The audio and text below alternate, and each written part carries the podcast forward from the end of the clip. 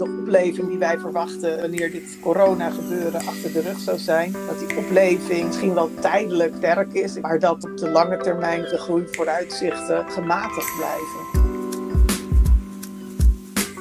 U luistert naar een aflevering van ABN AMRO Insights. Mijn naam is Piet Rietman, ik spreek met Marike Zeewuster en dat is het hoofd Emerging Markets en Commodities van het Economisch Bureau over de Emerging Markets Monitor. Zeg ik dat zo goed, Marike? Ja, dat zeg je goed. We hebben een publicatie gemaakt over de gevolgen van het coronavirus voor de opkomende markten. En aan welke markten moet ik denken? Aan welke landen zijn dat? Nou, dan moet je denken aan alle landen in Latijns-Amerika. En wij kijken natuurlijk vooral naar de grote zeven. Dan heb je het over Argentinië, Brazilië, Chili, Colombia, Peru, Mexico. Landen in Azië, China natuurlijk, maar ook India, Indonesië. En de landen in wat wij opkomend Europa noemen. Dat is Centraal- en Oost-Europa, plus Rusland, Turkije. Is er een soort definitie van een emerging market? Is dat een land met een bepaalde groeisnelheid bijvoorbeeld? Nou, kijk, daar is ooit die term op die manier geframed. Dat er gezegd werd, er zijn landen qua inkomen, als je kijkt, zijn ze nog niet zo ver als de rijke landen. Maar ze maken wel een hele sterke groei door. Nou, die sterke groei die zien we op dit moment niet in heel veel landen. Ik denk dat de definitie naar rijkdom een betere is. Dus dit zijn de landen allemaal die variëren van arm tot goede middeninkomenslanden. Oké, en hoe, dat is natuurlijk de hoofdvraag denk ik van deze publicatie. Hoe hebben deze landen het gedaan in de afgelopen maanden? Ja, slecht ook. Daarin staan ze niet alleen natuurlijk. De uitbraak die is in China begonnen. Daar is de terugval in de groei enorm geweest. Het is ook wel het land wat als eerste er weer uit lijkt te komen. Maar kijk je nou naar met name ook de grondstof-exporterende landen in Latijns-Amerika. Maar dat geldt net zo hard voor de landen in Afrika. Dan zie je dat die wel heel zwaar zijn getroffen. Die zijn getroffen door een terugval in de vraag naar hun producten. De prijs van grondstoffen is gedaald. En daarnaast is men in die landen zelf ook in lockdown gegaan. Dus ook die directe impact maken ze mee. Qua lockdownmaatregelen verschilt dat? Zijn ze in emerging markets landen later of juist eerder of heftiger die lockdownmaatregelen ingegaan? Of is dat vergelijkbaar? Nou, dat is in zover vergelijkbaar dat het ook in de opkomende markten verschilt van land tot land. Ja. Sommige landen zijn daar strenger in geweest dan andere. Zuid-Afrika is daar vrij stringent in geweest.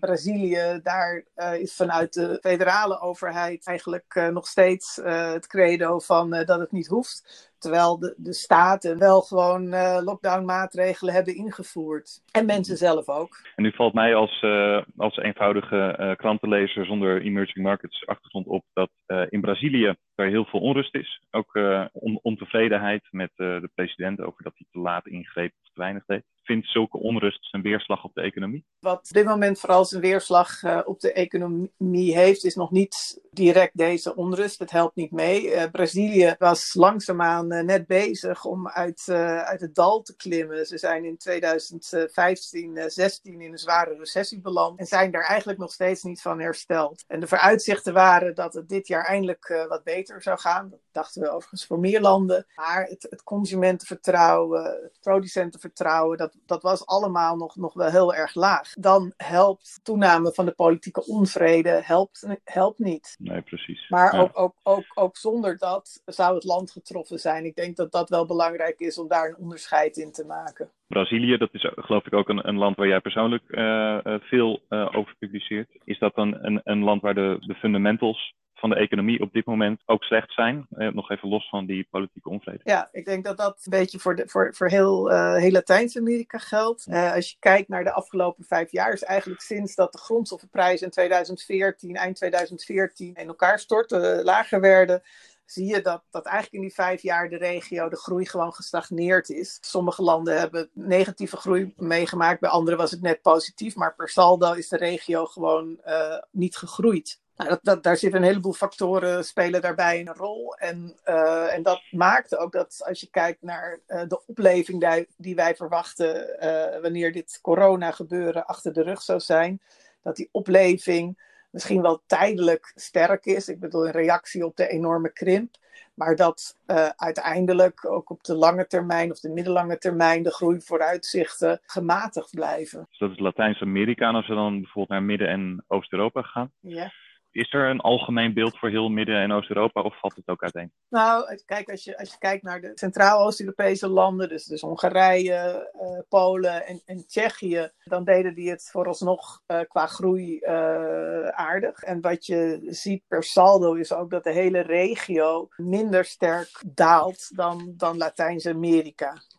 Azië daar verwachten we een heel licht positieve groei nog dit jaar. Dat komt door China, die van voorspelling eerst van 6% naar 2% gaat. Dat is in China ook een soort recessiegevoel. Indonesië, die nog wel licht positief blijft groeien. Maar Oost-Europa, daar, ja, die zit er een beetje tussenin met een gemiddelde groeidaling die we verwachten van zo'n 4% tegen 6% in Latijns-Amerika. Wat verklaart dan die verschillen als we bijvoorbeeld Centraal- en Oost-Europa naast Latijns-Amerika leggen? Hoe komt het dan dat het hier beeld er minder negatief uitziet in Europa? Nou ja, ik denk dat het grote verschil is, zeker met de Centraal-Europese landen, dat Latijns-Amerika, net als Afrika, nog altijd heel afhankelijk is van de grondstof export. Dat geldt overigens ook voor een land als Rusland. Die heeft natuurlijk ook erg te lijden onder de daling van de grondstofprijzen, van olie natuurlijk met name. Maar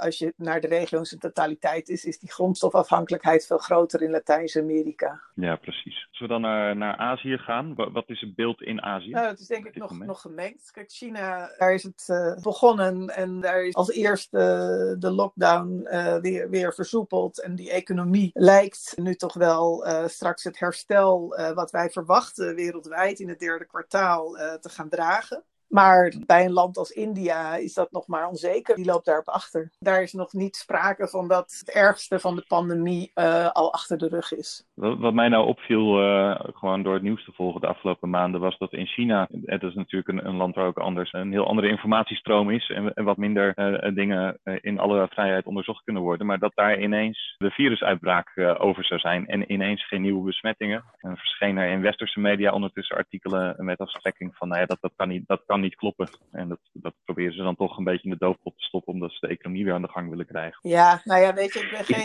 ik ben geen immunoloog. Ik heb geen verstand van virussen. Ik kijk naar de economie. En data is een issue in China. Op vele fronten is dat zo. Zelf denk ik altijd dat wanneer zo'n virus weer echt de kop opsteekt en er weer doden gaan vallen, dat je dat heel moeilijk in de doofpot kan stoppen. Een laatste vraag. Als we naar al die verschillende regio's kijken. Dat zal misschien ook aan bod komen in dan de volgende Emerging Markets Monitor. Maar al deze regio's moeten ook weer hun weg qua economie uit deze crisis zien te vinden. Wat maakt een emerging market economie nou kansrijk om snel te herstellen na een dip zoals dit? Wat zijn de elementen die daaraan bijdragen? Nou, laat ik eerst even iets anders zeggen. Waar we ook naar kijken in deze publicatie is welke landen het meest kwetsbaar zijn. Dus dat is een beetje het omdraaien van jouw vraag. Ja. En dan met name ook gewoon niet eens zozeer voor de uitbraak van de pandemie, maar ook gewoon voor een toename van de risicoaversie in het algemeen. En nou ja, dan is het een redelijk open deur om te zeggen dat bij uitstek die landen zijn die hoge schulden al hebben, afhankelijk zijn van grondstoffen en ook afhankelijk dus door de schulden en door tekorten op de lopende rekeningen van kapitaal uit het buitenland. Nou, als je dan kijkt naar welke landen waarvan wij nu zeggen van god, die zijn gevoelig voor een verandering of een verslechtering in het risicosentiment. En dan laat ik even Argentinië, Ecuador, Libanon en Venezuela buiten beschouwing. Dat zijn landen die al op dit moment in de enorme schuldproblemen zitten en praten over herstructureringen waar dat mogelijk is. Maar dan heb je het toch wel over landen als, en dan zit er toch wel weer een heel rijtje Latijns-Amerika bij, Brazilië, maar ook Chili, waar de buitenlandse schuld fors is opgelopen. Erg afhankelijk van koper, Colombia, maar ook in Egypte, Zuid-Afrika, Turkije. Dat zijn landen waarvan we denken van, nou ja, ook als het boel weer beter wordt, maar voor wat voor reden dan ook, de spanningen tussen de VS en China lopen bijvoorbeeld weer op, dan zullen deze landen geraakt worden. Daarnaast is, als je kijkt van welke landen zijn het meest kansrijk, dan zijn dat toch de landen die betere economische fundamenten hebben. Dus waar de overheidsschuld relatief laag is, dat zijn ook de landen die nu het makkelijkst, zeg maar, de gevolgen van de corona-uitbraak kunnen opvangen.